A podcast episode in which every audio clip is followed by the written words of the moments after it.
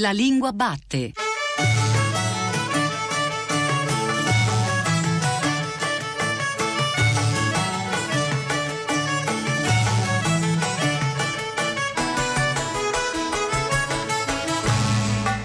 Buongiorno alle ascoltatrici e agli ascoltatori che ci stanno seguendo ora su Radio 3. Io sono Giordano Meacci e questa è La Lingua Batte, la trasmissione che ogni domenica va alla scoperta della lingua italiana. Oggi, 27 ottobre, compleanno dell'immenso Roberto Benigni, al quale naturalmente facciamo auguri smodati, proveremo a parlare di italiano nel mondo e quindi anche di italiano del mondo, provando a capire cos'è, com'è e dove si realizza un'italianità fondata sulla lingua a tutte le latitudini Italia compresa, perché italiano è dove l'italiano si parla e chi nasce in Italia è italiano e cittadino del mondo insieme, come è giusto che sia. Tutto il resto non si capisce.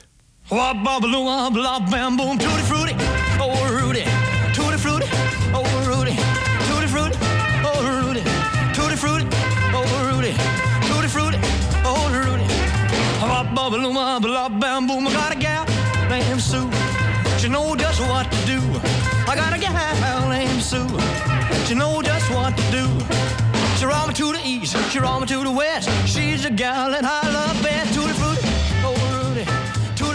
Era Elvis Presley nell'immortale Tutti Frutti, un suono italiano che però assume un significato tutto suo al ritmo del rock and roll delle origini, proprio mentre viene veicolato in tutto il mondo dalla voce inconfondibile di Elvis. E per parlare di percezione dell'italiano e dell'italianità nel mondo e nel tempo, di pseudo-italianismi e di capolavori della letteratura, di Levi tradotto in inglese e dei tentativi di leggere l'Italia, oggi qui con noi un amico della lingua batte, Niccolò Scaffai. Buongiorno Scaffai. Buongiorno grazie, buongiorno. Niccolò Scaffai ha insegnato letteratura contemporanea e comparata all'Università di Losanna e ora insegna critica letteraria all'Università di Siena. Tra i suoi volumi Montale il libro di poesia, Il poeta e il suo libro e La regola e l'invenzione. Per Carocci ha pubblicato il lavoro del poeta Montale Sereni Caproni e nel 2017 Letteratura e ecologia. Con Nelly Van San Giacomo ha da poco curato la raccolta di saggi all'Italien, narrazioni dell'italianità dagli anni 80 a oggi, edito sempre da Carocci. E è proprio a partire da questa raccolta eh, di saggi che ci muoviamo, Scaffai. Nelly Van San Giacomo, che con lei il libro l'ha curato nel suo saggio introduttivo Italianità, un concetto plurale in continuo mutamento, scrive già nei primi righi, negli ultimi decenni le scienze sociali hanno messo in evidenza come il concetto di cultura non possa più coincidere con un sistema chiuso dentro i confini etnici, geografici, politici di una singola nazione. E poi continua facendo un riepilogo e spiega che dagli anni 90 sono sempre più numerosi gli approcci che suggeriscono di osservare l'immaginario legato a un popolo, alla sua storia e civiltà, alla sua lingua e letteratura, al suo territorio e ai suoi costumi, fondamentalmente senza restare vincolati a una dimensione nazionale o locale. Ci sembra un ottimo inizio, Scaffai. Sì, sì, decisamente era un punto a cui tenevamo molto, che mette in una forma molto chiara una questione che ci siamo posti proprio con la collega Val San Giacomo quando qualche anno fa a Losanna abbiamo creato un polo di ricerca per lo studio dell'italianità nei suoi vari aspetti appunto italianità che non fosse legata soltanto a, a, un senso di nazione, a un'idea di italianità e di Italia chiusa dentro confini politici, ma al contrario italianità come oggetto di dialogo, forma di scambio, eh, espressione di una permeabilità di questi confini. Ecco, quello che mi interessava da lettore mentre cercavo di trovare una linea tra i saggi, che poi in parte quella cui voi vi rifate, insomma una linea interpretativa, era proprio questa idea di dialogo dialogo e soprattutto di, di lingue che migrano eh, da un punto all'altro dei, dei luoghi del mondo e, e, e, lingue di cui ci si può appropriare e che si trasformano in ricchezza costantemente. Mi riferisco per esempio a proposito della lingua, Scaffai, al saggio di Massimo Vedovelli italianismi e pseudo-italianismi nei panorami linguistici urbani globali e mi sono appuntato questo. Uno di questi fenomeni, cioè la, la presenza dell'italianismo e degli pseudo-italianismi, eh, ha a che fare con quelle forme lessicali italiane o non propriamente italiane, ma che frutto della reinterpretazione creativa di elementi morfologici italiani, tali devono sembrare pseudo-italianismi, appunto, cioè unità lessicali inventate da stranieri in maniera tale da sembrare italiane. Questa mi sembrava proprio una cifra esatta di quello che significa eh, vedere quando le lingue si parlano e quando diventano foriere di creatività anche Scaffai. Sì, sì, precisamente, uno dei saggi cruciali. Eh, il panorama linguistico eh, globale in cui l'italiano figura come una delle lingue al, al momento in cui Vedovelli ha realizzato la sua inchiesta, addirittura la seconda lingua più rappresentata, ovvero a livello di eh, insegne, per esempio, la lingua che più emerge, sia in parole vere e proprie della lingua italiana, sia in queste curiose eh, formazioni miste come la celeberrima frappuccino, per esempio,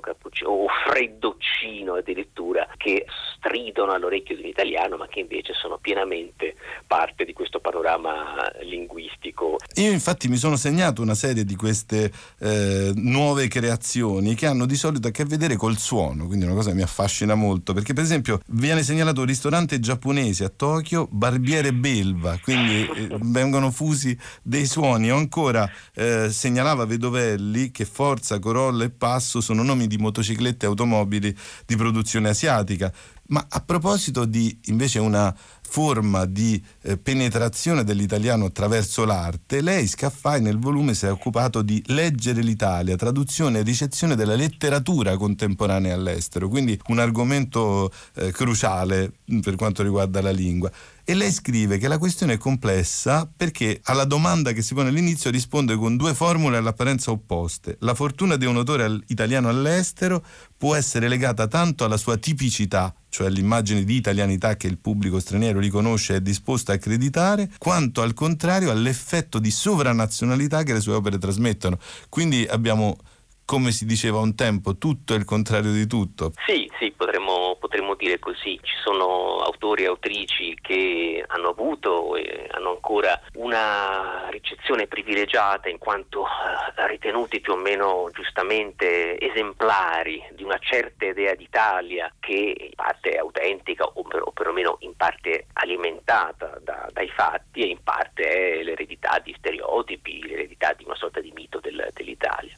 Poi ci sono autori e autrici invece che hanno avuto una eh, loro fortuna, una loro tradizione anche di studi eh, fuori d'Italia, eh, un po' indipendentemente dal fatto che siano italiani, ma al contrario perché sono visti come modelli sovranazionali. Sono quegli autori a loro volta molto diversi l'uno dall'altro, che incarnano spesso anche una leggibilità e chiarezza dello stile che rende più facile, più fondo comunicabile anche il loro contenuto attraverso la traduzione, mi riferisco a autori celebri e celebrati, insomma come Calvino naturalmente, ma poi, ed è uno dei due casi di studio su cui ho fermato l'attenzione nel saggio, come poi Primo Levi, che è uno dei pochi autori italiani studiato all'estero tanto quanto in Italia, se non di più, e il primo autore italiano che eh, è stato pubblicato e tradotto in un'edizione in lingua inglese organica, in cui tutta l'opera, o quasi tutta l'opera, è stata inclusa in una sorta di cofanetto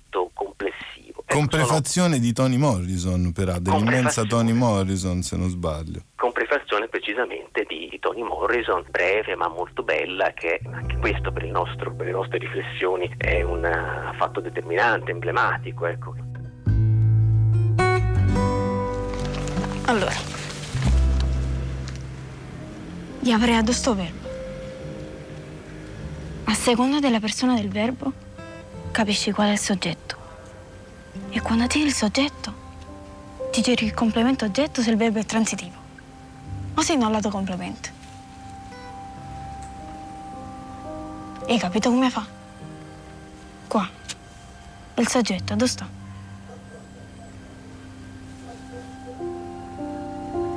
Germani. Brava. Lo vedi che ha capito? Tanto l'anno non lo passerò mai. Mi sento così confuso. Tutto quello che studio poi mi scorda. Non dicere per sterile, no? Lì. È difficile. Non per te. Mamma Jay. Lì. Ma sempre amica. Sì. Vogliamo studiare insieme ogni tanto. Studia tu per me. Frammenti dell'amica geniale, la serie di Saverio Costanzo tratta dalla tetralogia di Elena Ferrante, il cui titolo inglese è The Neapolitan Novels. Ecco, Scaffai, Elena Ferrante, un caso letterario, editoriale mondiale, ehm, ma lei nel suo saggio Leggere l'Italia cita anche alcuni eh, nuovi arrivi oltreoceano della letteratura italiana.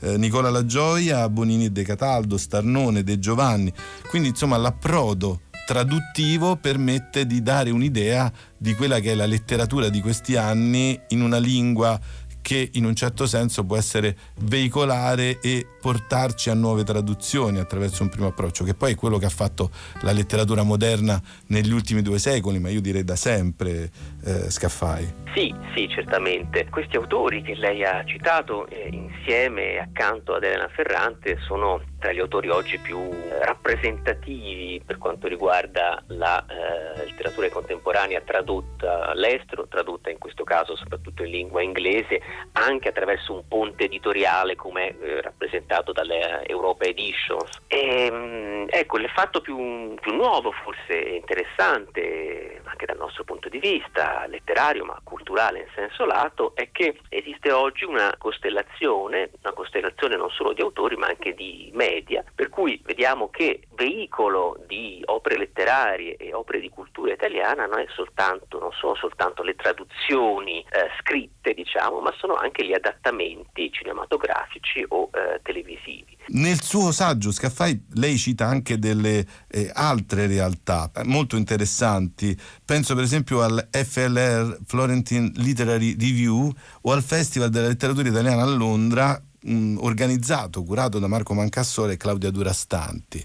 E quindi sono delle forme diffuse che vanno dall'organizzazione dei festival alla creazione di riviste in un momento in cui è, è più difficile creare delle riviste e poi appunto una produzione letteraria che in un certo senso continua a lanciare eh, dei messaggi nella bottiglia, continuiamo a usare delle metafore ma questa ci piace perché è stevensoniano, che magari permettono come è successo in Francia di recente di fare nuove traduzioni del pasticciaccio di Gadda, ad esempio, un autore molto noto in Italia, lei scrive meno noto all'estero, però sono dei tentativi che si associano alla diffusione per altri mezzi della lingua italiana, Scaffai. Sì, sì, è senz'altro vero che in questi ultimi anni qualcosa si è mosso, qualcosa si, si sta muovendo. Se il periodo glorioso delle traduzioni di opere italiane degli anni Ottanta è terminato, però una nuova coscienza anche da parte degli scrittori italiani di questi ultimi anni, scrittori giovani anagraficamente, ma già molto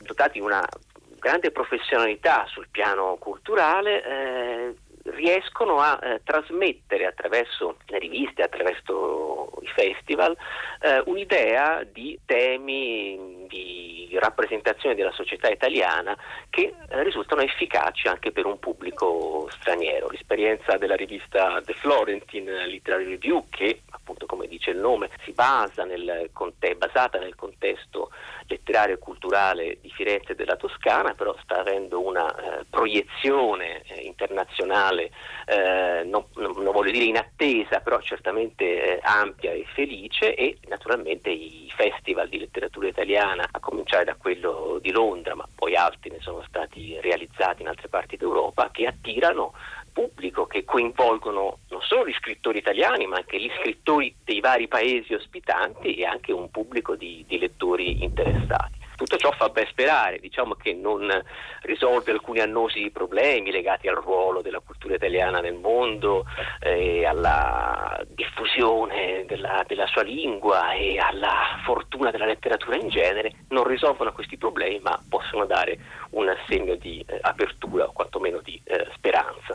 Ecco Scaffari, lei parlava di temi dell'italianità, di quello che stiamo parlando e anche del concetto, così come cerchiamo di declinarlo. Mi viene in mente l'autobiografia di Vittorio Gasman, eh, un grande avvenire dietro le spalle di un po' di anni fa, ma c'è un momento in cui Gasman risponde all'autobiografia di Shelley Winters in cui eh, lui dice non ti rimprovero di aver segnalato alcuni miei difetti, ma ti rimprovero di aver per esempio sbagliato alcune cose ascrivendo la mia famiglia a una serie di cliché degli anni 50. Eh, Shelley Winters parla di un'Anna Magnani che aveva una eh, compagnia napoletana, scambia una genovese per una napoletana, appunto c'è tutta una serie di cose che hanno a che fare con le, le singole sfaccettature di ogni cultura. Ecco, nel vostro volume c'è il saggio di Daniela Broggi, L'Italia da Oscar, racconti e visioni dell'italianità, una disamina attraverso i film che hanno vinto gli Oscar del modo in cui l'Italia si è rappresentata attraverso l'arte e del modo in cui l'Italia è stata vista. Sì, l'italianità fuori d'Italia, l'italianità diciamo, nazionale più tipica eh, si basa su degli stereotipi della famiglia, della una certa forma di, eh, di, soci- di, di, lassismo sociale e così via. Eh, e però lo stereotipo, come mostra il saggio di Brogi, è anche un eh, produttore di, di, senso. Lo stereotipo può essere fatto reagire col suo contrario e dare un'immagine che ha un fondamento tipico ma che è anche straniante rispetto a certe, eh, a certe abitudini. In particolar modo eh, quattro sono le grandi aree di rappresentazione, di immaginazione dell'italianità nel, nel cinema contemporaneo, nel cinema da Oscar. L'italianità come vedutismo, come rappresentazione del, del paesaggio nelle sue dolcezze, come dispositivo nostalgico di memoria, l'Italia ricordata dall'emigrante per esempio, l'italianità come stile, come style, come moda, cucina e così via. E poi interessante l'italianità come componente scenica di un intrigo criminale, che è un po' l'eredità di una visione dell'Italia da romanzo gotico eh, che si trasforma in una misteriosità eh, criminale da, da, film o da romanzo giallo. Ecco, questi, queste grandi aree stereotipiche possono essere riempite di contenuti e di visioni eh, nuove. Un, nel, nel, saggio di Brogi c'è una bella eh, lettura, per esempio, dell'italianità nei Sopranos, nella serie, con, eh, che, che gioca continuamente a proporre uno stereotipo a ribaltarlo, rovesciarlo. No, E levati la giacchetta. Io sono signorino, no, no, no, no. E levati la giacchetta. La giacchetta, no, no, no, no. Se non la vuoi levare, io qui ti ammazzerò. Se non la vuoi levare, io qui ti ammazzerò. Piano. E basta. E levati i pantaloni. I pantaloni, no, no, no, no. E levati i pantaloni. C'ho le mutande rotte. Se non li vuoi levare, io qui ti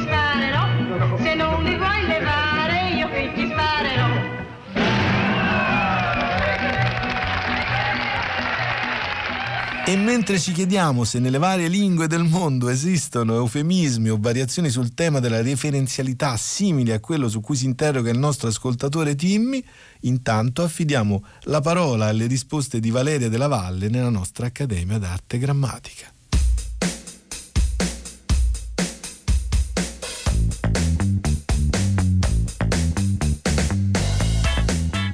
L'ascoltatore Timmy ci manda la pubblicità di una ditta specializzata in capi di biancheria intima maschile, in cui si specifica parti basse a partire da 8,90 euro e ci chiede perché parti basse? Ma rispondo che in effetti è uno strano modo per pubblicizzare gli indumenti che ricoprono le cosiddette parti basse. E parti basse eh, insomma rispetto al corpo, all'intero corpo in questo caso. E quindi eh, si usa questa espressione per alludere alle mutande, agli slip, ai eh, boxer eventualmente maschili. Ora l'espressione eufemistica parti basse è registrata nei vocabolari col senso di genitali e sedere, ma l'espressione non è recente e in origine tutta eh, la frase, tutta l'espressione era le parti da basso e la troviamo attestata, cioè usata, già nel 400 nel Firenzuola, scrittore fiorentino, autore di novelle e di testi teatrali. E poi che cos'è successo? L'espressione si è semplificata modificata in parti basse, usata per alludere eufemisticamente a parti che per la morale del passato non potevano essere nominate. Altre espressioni analoghe, sempre con allusione alla stessa parte del corpo, erano parti delicate oppure le pudende o pudenda, cioè le parti di cui vergognarsi. Oggi sia eh, le espressioni parti eh, basse, sia parti delicati, sia le pudende o pudenda si usano oramai solo per scherzo quando si vuole ironizzare o giocare. E mh, siamo di fronte con queste espressioni allo stesso meccanismo linguistico per il quale fino a una certa epoca e in certi ambienti non si diceva piedi, ma si diceva estremità.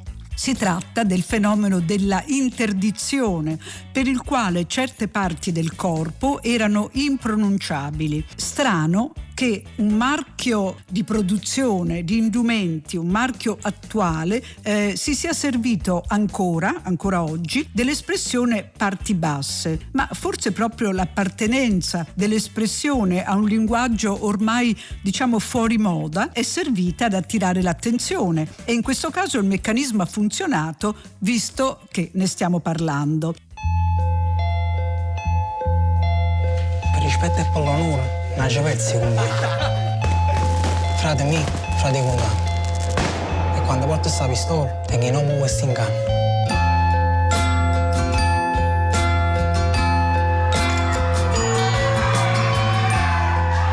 Spariamo prima. Sparo prima tu,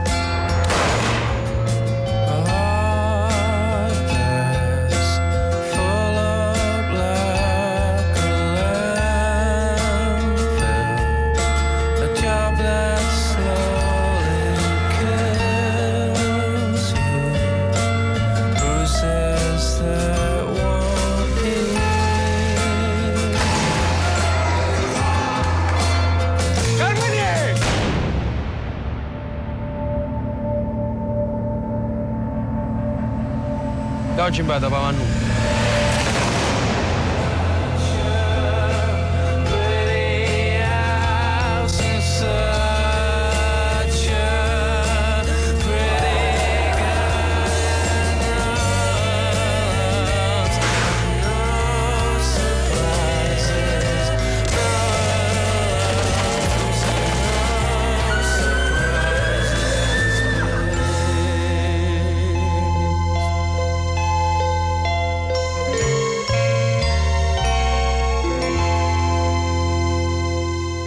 Trailer del film La paranza dei bambini, la musica dei radio e dei versi di Tonino Striano, in incipit di questa intervista. Un film che sta letteralmente girando il mondo e che parla uno dei tanti italiani possibili in arte e non solo. A parlarci di questo e non solo, a vizio di forma in una puntata dedicata all'italiano nel mondo e all'italiano del mondo, il regista del film e non solo, Claudio Giovannesi. Buongiorno, Buongiorno, Giovannesi. buongiorno. Claudio Giovannesi, regista, sceneggiatore, compositore, esordito nel 2008 con La casa sulle nuvole, del 2012 è Ali agli occhi azzurri, del 2016 Fiore, del 2019 La paranza dei bambini. Dal romanzo di Roberto Saviano che ha vinto l'Orso d'Argento per la migliore sceneggiatura, Braucci, Giovannesi e Saviano appunto all'ultimo festival di Berlino. Giovannesi, appunto, La paranza dei bambini, parte da un romanzo famoso, quello di Saviano, però c'è la necessità della trasposizione cinematografica. Ogni autore ha una sua tecnica per partire dall'oggetto letterario compiuto e trasformarlo. Quindi la prima domanda è di curiosità eh, intellettuale.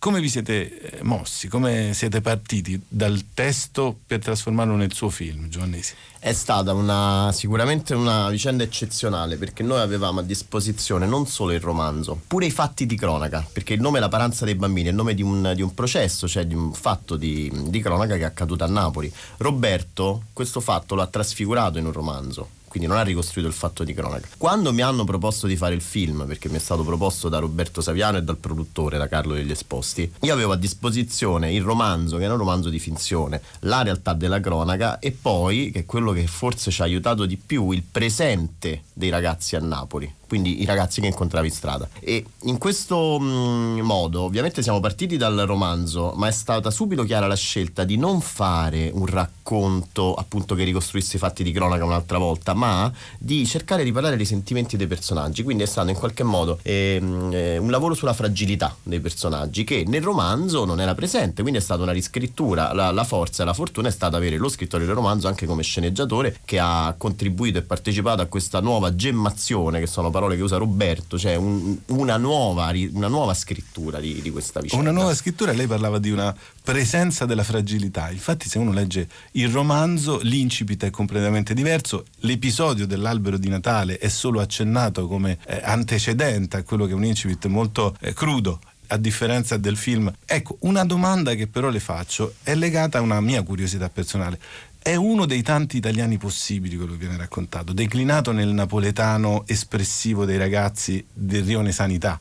E, ed è questo molto interessante, cioè si tratta di un lavoro che secondo me poi è quello l'unico possibile, che si trova a vivere le lingue della contemporaneità del presente secondo una tradizione. Mentre pensavo alle domande da farle sulla paranza dei bambini, pensavo però nello stesso tempo a tutta una linea che arriva fino all'albero degli zoccoli, a certa romanità dei film recenti, che però è una romanità espressiva e molto eh, filologicamente curata.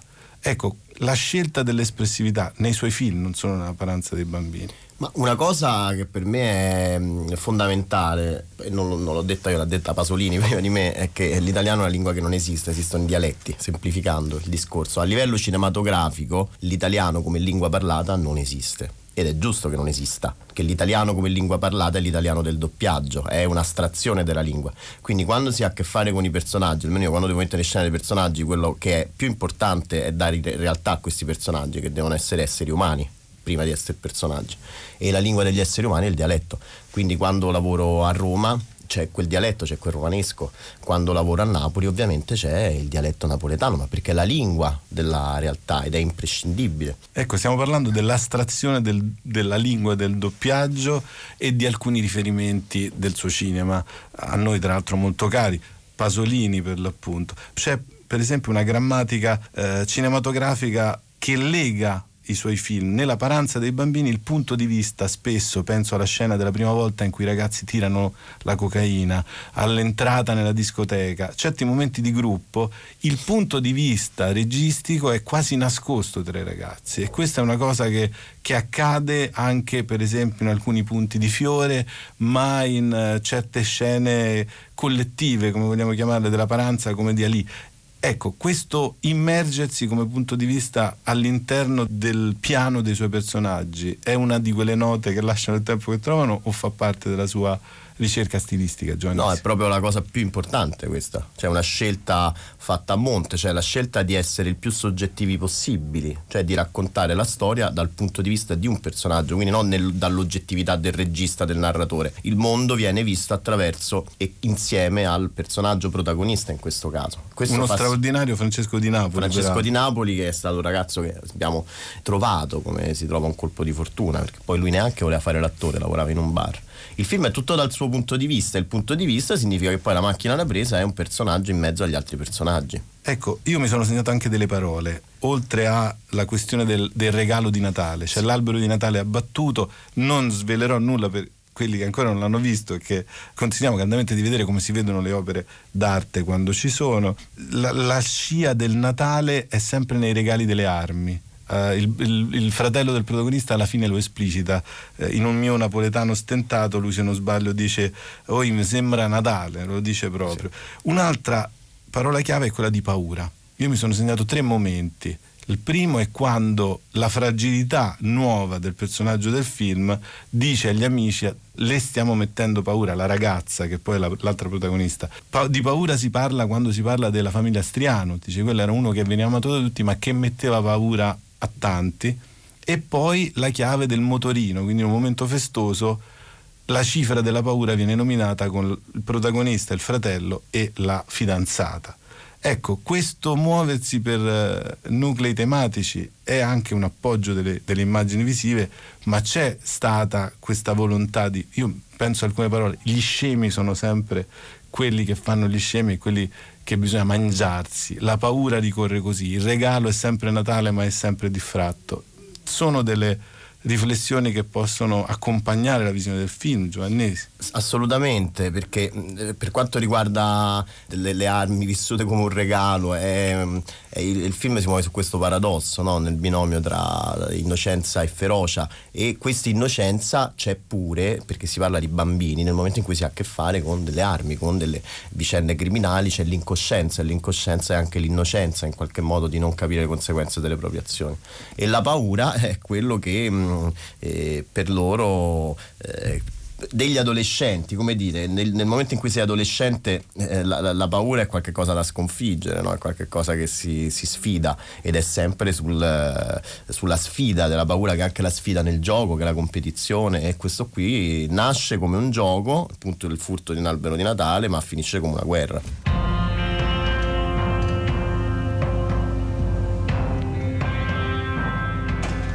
Io non torno stasera a cena, ma eh. Le refe. انا عند الرجالة بتاعتي الجلسة بتاعتي جلسة مين؟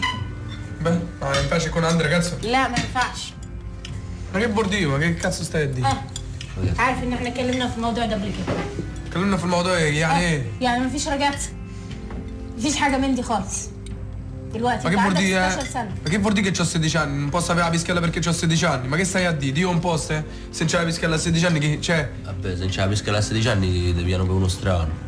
Oh, Sei musulmano o no? sono musulmano, beh? Allora, lo so, si può fare o no? Mica stiamo in Egitto qua che appena vedi una e te la sposi. Cesco, mi diverto, sono ragazzo. Io dice pure te che c'ha pure te la ragazza? Veramente io non ce l'ho più ragazzi, non li so cambiare. Eh, No. ce l'aveva però. E lui è italiano, fai come mi pare. Per noi no.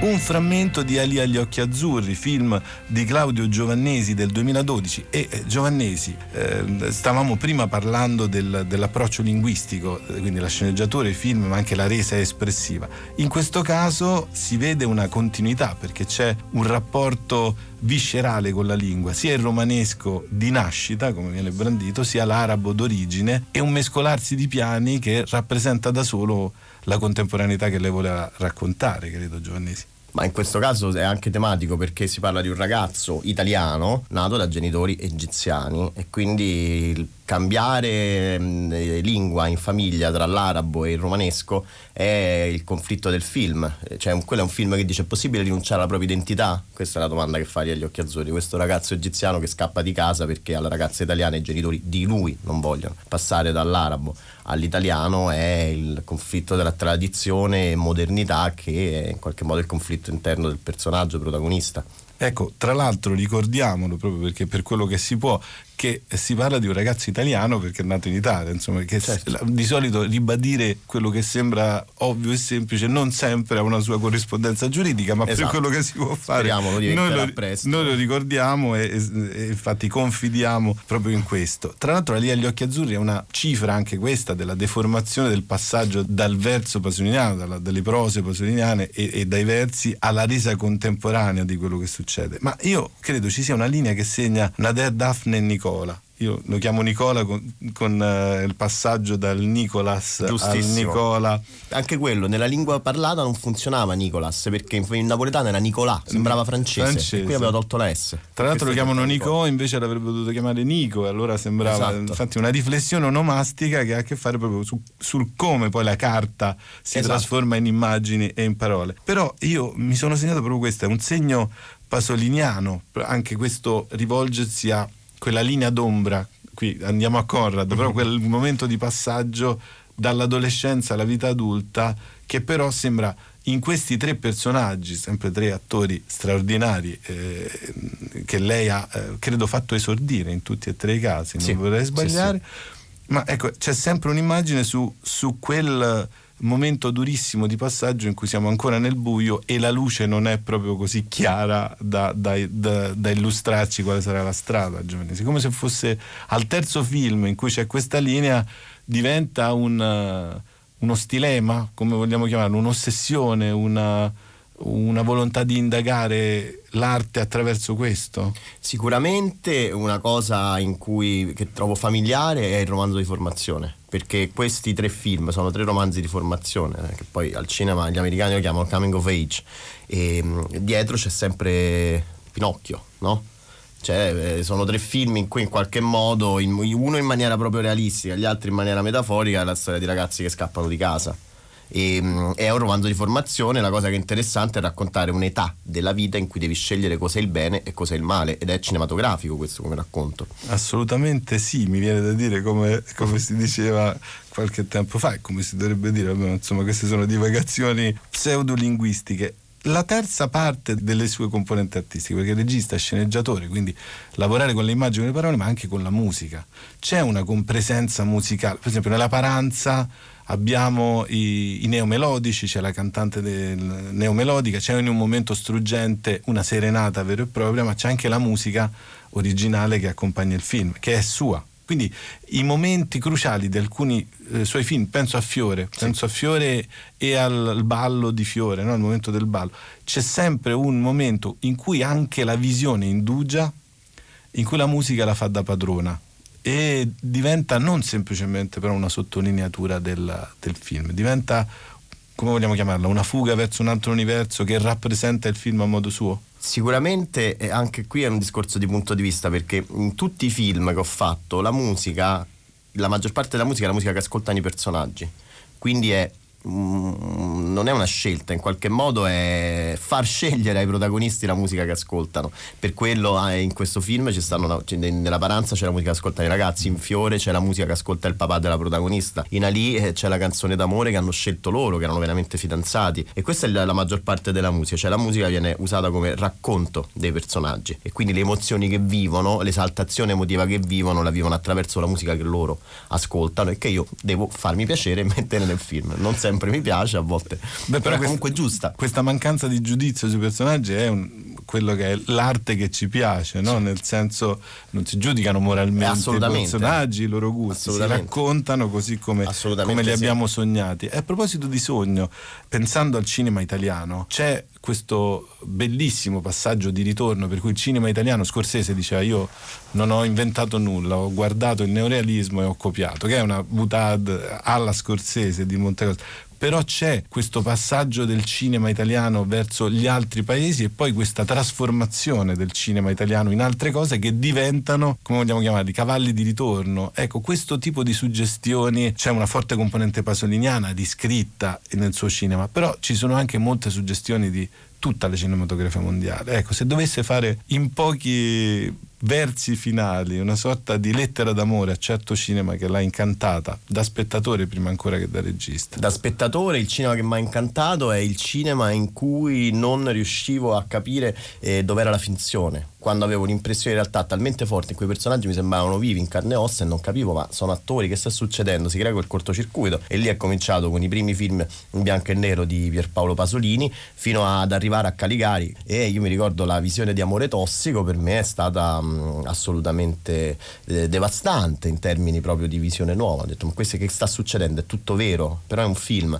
E poi invece un altro autore, anzi un altro film che per me è stato fondamentale mh, è, I 400 colpi. Lì per il racconto oh, di questa piccola anarchia di questo personaggio allo stesso tempo è uno dei film più emozionanti della storia del cinema, quindi la- il, il livello massimo di empatia che si può avere con un protagonista per me è 400 colpi, cioè il- la- l'amore che provi per quel ragazzino è infinito e quello è un, un esempio di empatia tra pubblico e personaggio molto forte secondo me.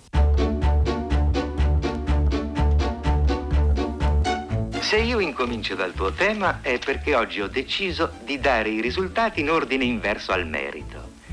Sì, la ricerca dell'assoluto ti ha fruttato uno zero, amico mio. Per i tuoi colleghi che non conoscono Balzac dirò che si tratta di un suo celebre romanzo. Il vostro amico Duanel aveva tutto il diritto di scegliere come tema la morte del nonno. Eh, sappiamo bene che non esita a far fuori i parenti quando gli serve. Non è vero, non ho copiato. Ah, come no?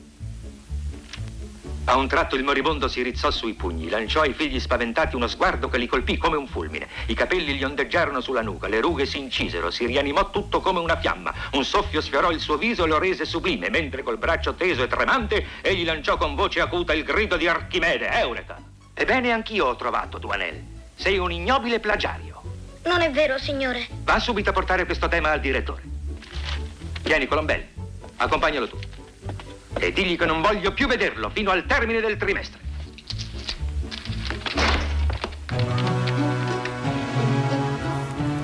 Siamo nel cortile della Società Dante Alighieri a Roma, Palazzo Firenze. Si sono appena conclusi i lavori di presentazione della diciannovesima settimana della lingua italiana nel mondo, l'occasione anche per fare un po' il punto sulla eh, diffusione dell'italiano appunto all'estero. Eh, sono dati che eh, si attendono ogni anno con molta attenzione e, mh, è cambiato un po' il metodo di rilevamento, si è cercato di eh, diminuire al massimo i mh, margini di errore e soprattutto si sono responsabilizzati i centri locali, cioè le ambasciate nei singoli paesi hanno fatto da, da collettori, quindi uno sforzo molto apprezzabile da parte del Ministero degli Esteri che in questo caso è rappresentato dal consigliere Dario Armini, capo dell'ufficio promozione della lingua e università italiane. Allora, un primo bilancio di questi dati. I dati ci lasciano soddisfatti per la metodologia di raccolta e confermano quanto avevamo l'anno scorso perché effettivamente abbiamo eh, reso le ambasciate e poi la rete consolare laddove esiste soprattutto per i paesi federati più responsabili della collezione eh, dei dati a livello locale e poi la trasmissione a noi insieme a dei piani paese. Quindi la grande eh, novità che abbiamo introdotto con gli stati generali dell'anno scorso sono stati i piani paese che vengono redatti dalle singole ambasciate dopo aver sentito tutta la rete all'estero, quindi consolati laddove esistano, ma anche naturalmente gli istituti di cultura, i comitati della Dante Alighieri, i professori che sono distaccati presso l'università, lettori o professori locali, eh, per avere un'analisi variegata e generale dello stato dell'italiano in un paese. Tutti questi centri danno i loro dati alle ambasciate e loro poi li trasmettono a noi. Mentre l'anno scorso avevamo eh, una collezione centralizzata qua in Italia, adesso sono state le ambasciate a raccoglierli. In alcuni casi riteniamo o ci hanno detto le ambasciate che eh, queste eh, autorità locali non hanno fornito dati o ne hanno forniti solo una parte. Riteniamo che il dato possa essere leggermente sottostimato. Laddove non eravamo certi abbiamo preferito lasciare il dato più basso perché d'altronde non è una corsa a, a chi ha più studenti, ma piuttosto è una corsa a comprendere come poter migliorare la diffusione della lingua e soprattutto come poter migliorare la fidelizzazione dello studio dell'italiano, cioè per molte categorie è seguente uno studio episodico. Voglio venire a fare un viaggio in Italia, mi piace la lirica, mi piace il design e allora mi metto a studiare un po' di italiano che prima o poi abbandonerò perché magari le mie attività mi portano a fare altro. Ma per molte altre persone invece è l'inizio di un rapporto lavorativo, sentimentale o di studio con una realtà che può eh, risultare affascinante, affascinante di per sé. Quindi i dati, eh, se li scorporiamo, eh, vedono un grande aumento di cui siamo molto soddisfatti in alcune aree che sono strategiche per la politica estera dell'Italia, ma poi anche per la politica culturale, che sono le aree che sono a noi più limitrofe, cioè Mediterraneo, Nord Africa, Medio Oriente, le aree balcaniche e i territori ex sovietici, Russia, paesi ex sovietici, anche l'area asiatica e l'Africa subsahariana. Si parte eh, spesso in queste realtà da numeri bassi, quindi quando c'è un aumento possono essere aumenti anche, possono arrivare fino al 10% in alcuni, in alcuni paesi, perché i numeri di partenza sono bassi, però si riesce a variegare sempre di più la modalità di diffusione della lingua e quindi accanto alle realtà che restano ancora lo zoccolo più forte per quello che riguarda i numeri assoluti, i paesi dove si trovano delle forti collettività di cittadini italiani che sono andati a vivere all'estero un secolo fa come negli ultimi dieci anni, si affacciano delle realtà nuove che trovano un interesse differente che non il mantenere la lingua delle proprie radici nello studio dell'italiano. Armeni, tra i dati che colpiscono sicuramente in positivo l'exploit dell'Australia e invece in negativo che hanno registrato appunto un leggero calo ad esempio gli Stati Uniti e la Francia che storicamente appunto era uno dei paesi in cui insieme alla Germania in cui l'italiano si, si studia di più. Eh, il tema della settimana della lingua quest'anno è l'italiano sul sì. palcoscenico, sia eh, il direttore generale Vincenzo De Luca sia il presidente della Dante Alighieri Andrea Riccardi hanno hanno sottolineato ovviamente l'importanza dei finanziamenti e della continuità in questo senso. Eh, magari gli istituti di cultura non hanno grandissime risorse, però sicuramente in questo caso nella settimana della lingua italiana si manifestano particolarmente attivi e motivati. Voglio solo ricordare ad esempio quello eh, di San Francisco dove ricorderanno Andrea Camilleri. Eh, citiamo qualche altro caso di appunto creatività e eh,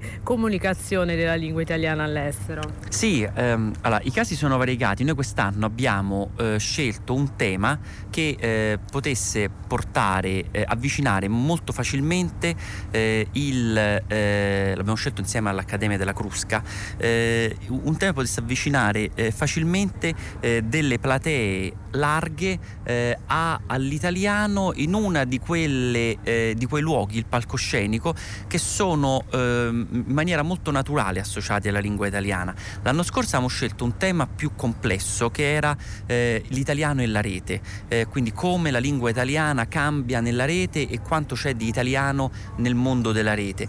Eh, quest'anno abbiamo voluto riportare un po' l'italiano po' più diciamo nelle piazze, in un luogo che gli è riconosciuto immediato. Quindi in primo luogo per citare alcune, alcuni eventi che si tengono, eh, l'opera lirica. Ci saranno eh, sia dei dibattiti, degli incontri eh, su, eh, sulla lirica, sia delle rappresentazioni. Per esempio per la prima volta verrà rappresentato Mistero Buffo in Germania, che finora non era stato rappresentato alla, eh, grazie all'Istituto eh, di Cultura di Monaco di Baviera. Ci sarà un interessante dialogo eh, sulle varie facce della Traviata che si tiene a Washington. Poi ecco, c'è il trittico di Giacomo Puccini che eh, viene eh, rappresentato invece a, a Seul la Crusca andrà a presentare in, diversi, in, diverse località, soprattutto in Europa, il volume che ha preparato, come ogni anno prepara un volume eh, sul tema della settimana. Il percorso del teatro da Ludovico Ariosto alle parole di Dario Fo verrà rappresentato da Addis Abeba. Noi in questo momento vogliamo più lavorare sulla fidelizzazione di questi studenti, cioè far sì che il punto di ingresso dello studio italiano magari possa scendere di qualche anno per chi studia all'università, gli vengano offerte delle opportunità di studiarlo un po' prima, oppure per chi eh, dopo la scuola smette e non prosegue gli studi universitari ci possono essere delle altre, delle altre mh, mm, modalità per continuare a studiare, a studiare l'italiano, perché noi a, al momento stiamo sfruttando eh, dei fondi straordinari che sono stati messi a disposizione della promozione culturale, quindi non solo il Ministero degli Esteri, ma di diversi soggetti, eh, il Ministero dell'Istruzione, il Ministero della Cultura, la stessa Dante Alighieri, e che resteranno fino ancora per un altro anno. Quindi ci auguriamo in primo luogo che questi vengano, vengano mantenuti e poi ovviamente li razionalizzeremo sempre, sempre, al meglio le risorse che abbiamo e proprio a questo servono i piani paese e tutte le altre iniziative che devono partire dal luogo per far sì che ci sia un utilizzo il più possibile coerente e razionale delle risorse. Abbiamo citato il volume della Crusca, appunto dedicato all'italiano sul palcoscenico, curato da Pietro Tifone e Nicola De Blasi, che sono appunto intervenuti stamattina a presentarlo. È importante appunto il contributo degli accademici, perché eh, spesso non c'è un grande collegamento magari tra l'università e la scuola. Ecco, il Ministero degli Esteri ha tutta una sezione che segue le scuole italiane all'estero o le sezioni di lingua eh, italiana o addirittura nelle sezioni bilingue. Sarebbe forse utile e importante far circolare questi contributi in maniera capillare insomma, in questa rete di scuole anche per dare anche agli insegnanti nuovi stimoli, nuovi, nuovi strumenti. Ecco, c'è fame di questo tipo di, di materiali, immagino. Assolutamente, no. noi, noi, cerchiamo di sostenere l'insegnamento in diversi modi. Allora, in primo luogo ci sono una serie di scuole italiane all'estero, ci sono una serie di scuole parificate all'estero, sempre più eh, si lavora per la creazione di sezioni bilingui eh, laddove eh, così si possa insegnare l'italiano come seconda o terza lingua straniera che viene appresa in un paese. Sicuramente la scuola è eh, il punto di ingresso principale e, e, e, su questo si tenta di lavorare anche mandando eh, magari dei neolaureati eh, in lingua italiana a sostenere le attività laddove sono un po' più carenti. Noi stiamo cercando un po' di creare degli strumenti più flessibili, per esempio abbiamo negli ultimi anni creato lo strumento dei laureati per l'italiano laureati in italianistica o lingua italiana che eh, sono contrattati da università straniere dopo aver vinto un bando che il Ministero pubblica perché di fatto il sostegno finanziario alla loro presenza all'estero viene dal Ministero degli Esteri. In questo modo in alcuni paesi in cui le autorità locali non hanno o un vero e proprio interesse così radicato oppure non hanno semplicemente dei fondi o non sanno se ci può essere una risposta positiva a una cattedra italianistica, noi offriamo l'opportunità di creare una cattedra cattedra di italianistica. I contratti sono di un anno, poi il, laure- il laureato in questione può chiedere magari di andare a un'altra sede oppure semplicemente poi eh, anche per loro spesso sono delle esperienze che sono parte del loro arricchimento e della loro formazione, quindi durano uno, due, tre anni, però in questo modo siamo riusciti a portare un insegnamento di italiano in università che altrimenti non avrebbero mai avuto, penso per esempio al Bahrain, dove è un grande successo, o alla Bielorussia. Ci sono delle realtà, eh, se vogliamo, più secondarie rispetto ai grandi bacini di utenza che però in questo modo hanno potuto vedere le cattedre di italiano. Si è partiti con 6 eh, laureati e adesso si, superati, si, sono superati i 35.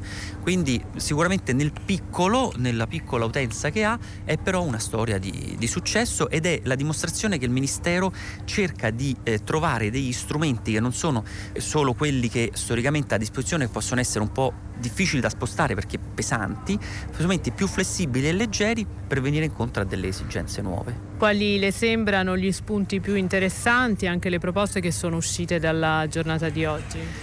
Come ha detto il nostro direttore generale Vincenzo De Luca, continuare a lavorare, eh, continuare a lavorare in squadra, anche il, sol- il, semplice fatto che siamo oggi a presentare questo qui alla sede della Dante e eh, sul palco c'erano eh, per primi i eh, professori dell'Accademia della Crusca che hanno curato i volumi e c'era la RAI, sono tutti dei soggetti che eh, insieme eh, stanno lavorando per creare le famose sinergie per massimizzare i risultati che, che si hanno. Quindi continuare a lavorare insieme, quindi continuare in questa metodologia e approfondire sempre più la collaborazione. In secondo luogo, continuare a eh, dar vita a delle strategie nazionali. Noi adesso torneremo di nuovo presso le nostre sedi con dei eh, riscontri eh, del lavoro che hanno fatto finora con la redazione dei piani paese per affinarli ulteriormente, affinare ulteriormente le strategie che devono essere e noi riteniamo sia la strada migliore, sempre più mirate ai contesti locali, che sono giocoforza estremamente differenti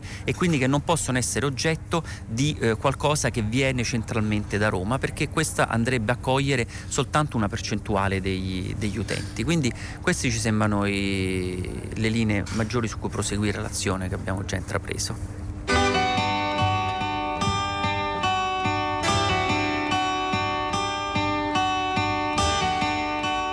Signori, questo è un vecchio amico mio, colonnello Hans Landa della SS. Buongiorno. Signori, è un piacere. Gli amici della vedetta ammirata da tutti noi, questa gemma propria della nostra cultura, saranno naturalmente accolti sotto la mia protezione per la durata del loro soggiorno. Grazie. Gorlomi? Lo pronuncio correttamente? Uh, sì, uh, corretto. Gorlomi? Per cortesia, me lo ripeti ancora. Gorlami. Mi scusi, con me? Gorlami. Ancora una volta. Gorlami. E come si chiama lei? Antonio Margareti. Ancora? Margareti. Un'altra volta, ma adesso vorrei proprio sentire la musica delle parole. Margareti. Margheriti. E lei? Dominic De Coco. Come? Dominic De Coco. Bravo, bravo.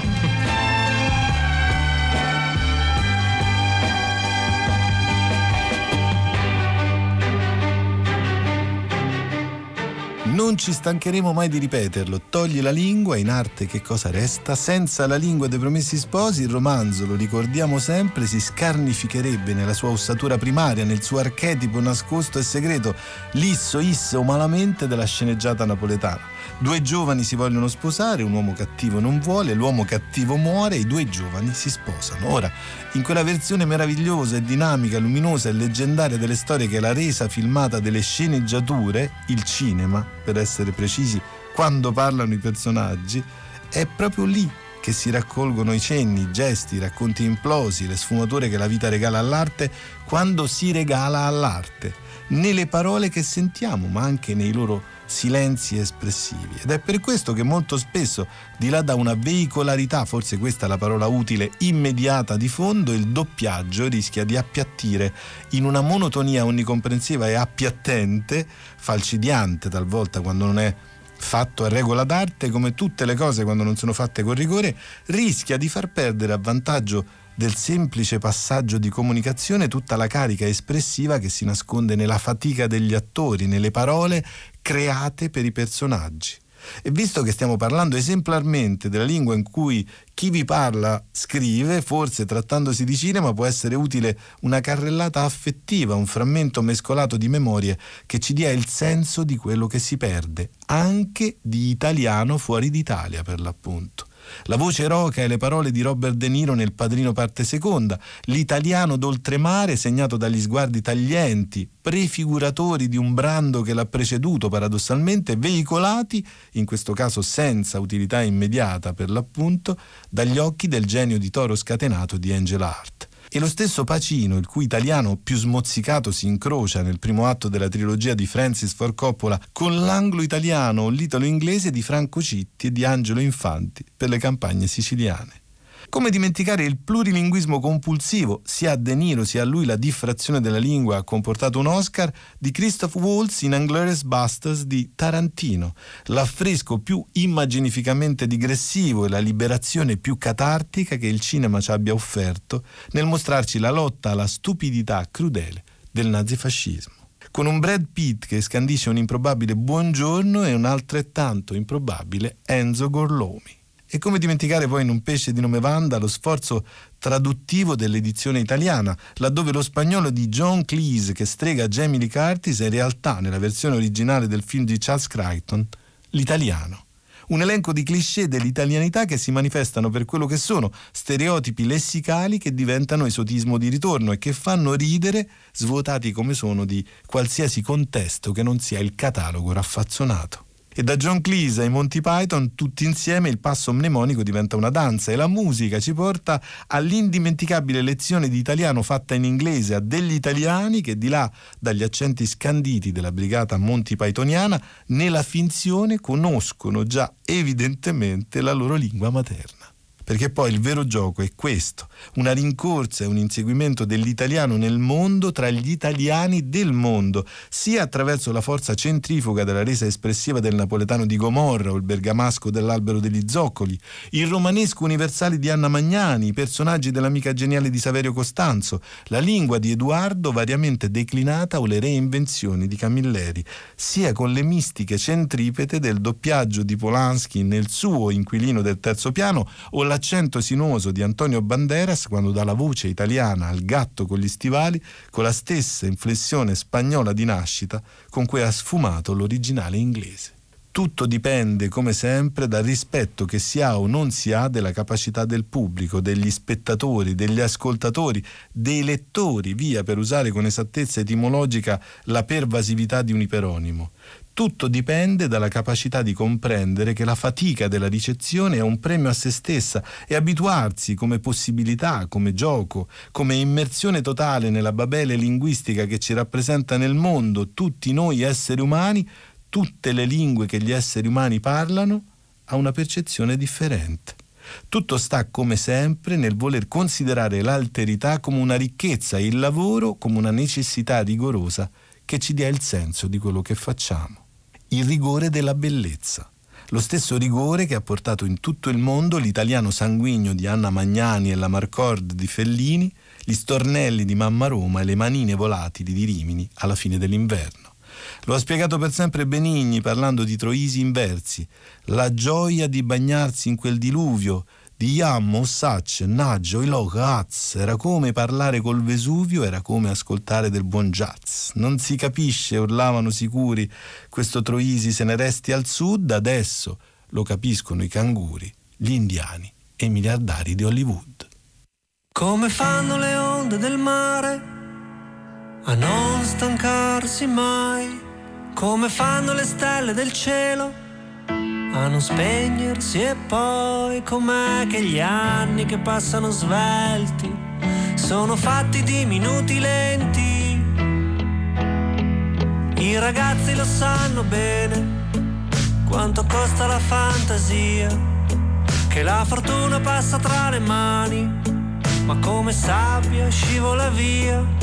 E se non giochi non vinci mai, se non giochi non vinci mai. Salto sul treno, faccio una follia, ci metto la mia vita e dopo volo via. Ad ogni stella darò il tuo nome, porta i miei saluti a questo mondo infame. Ma come sono lunghe le giornate, queste notti senza te. Come sono lunghe le giornate, queste notti senza te.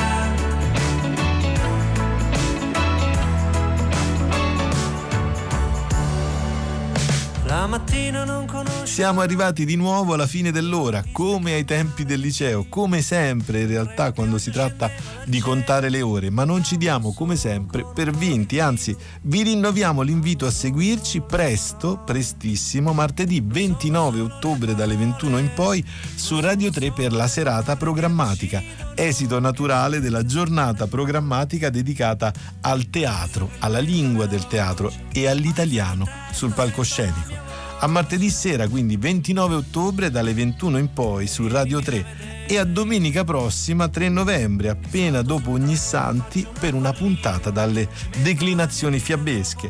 Vi salutano con me Cristina Faloci, curatrice del programma, Ornella Bellucci con noi in redazione, Sabrina Sabatino del Master in Critica Giornalistica dell'Accademia Silvio D'Amico di Roma e il nostro regista e curatore Manuel De Lucia. Se volete riascoltare la puntata potete usare l'app Rai Play Radio, se volete scriverci un'email l'indirizzo è sempre la lingua batte chiocciolarai.it su Facebook cercate la lingua batte trattino radio 3 io sono sempre Giordano Meacci questa è sempre la lingua batte sentiamoci sempre se vi va Salto sul treno, faccio una follia, ci metto la mia vita e dopo volo via.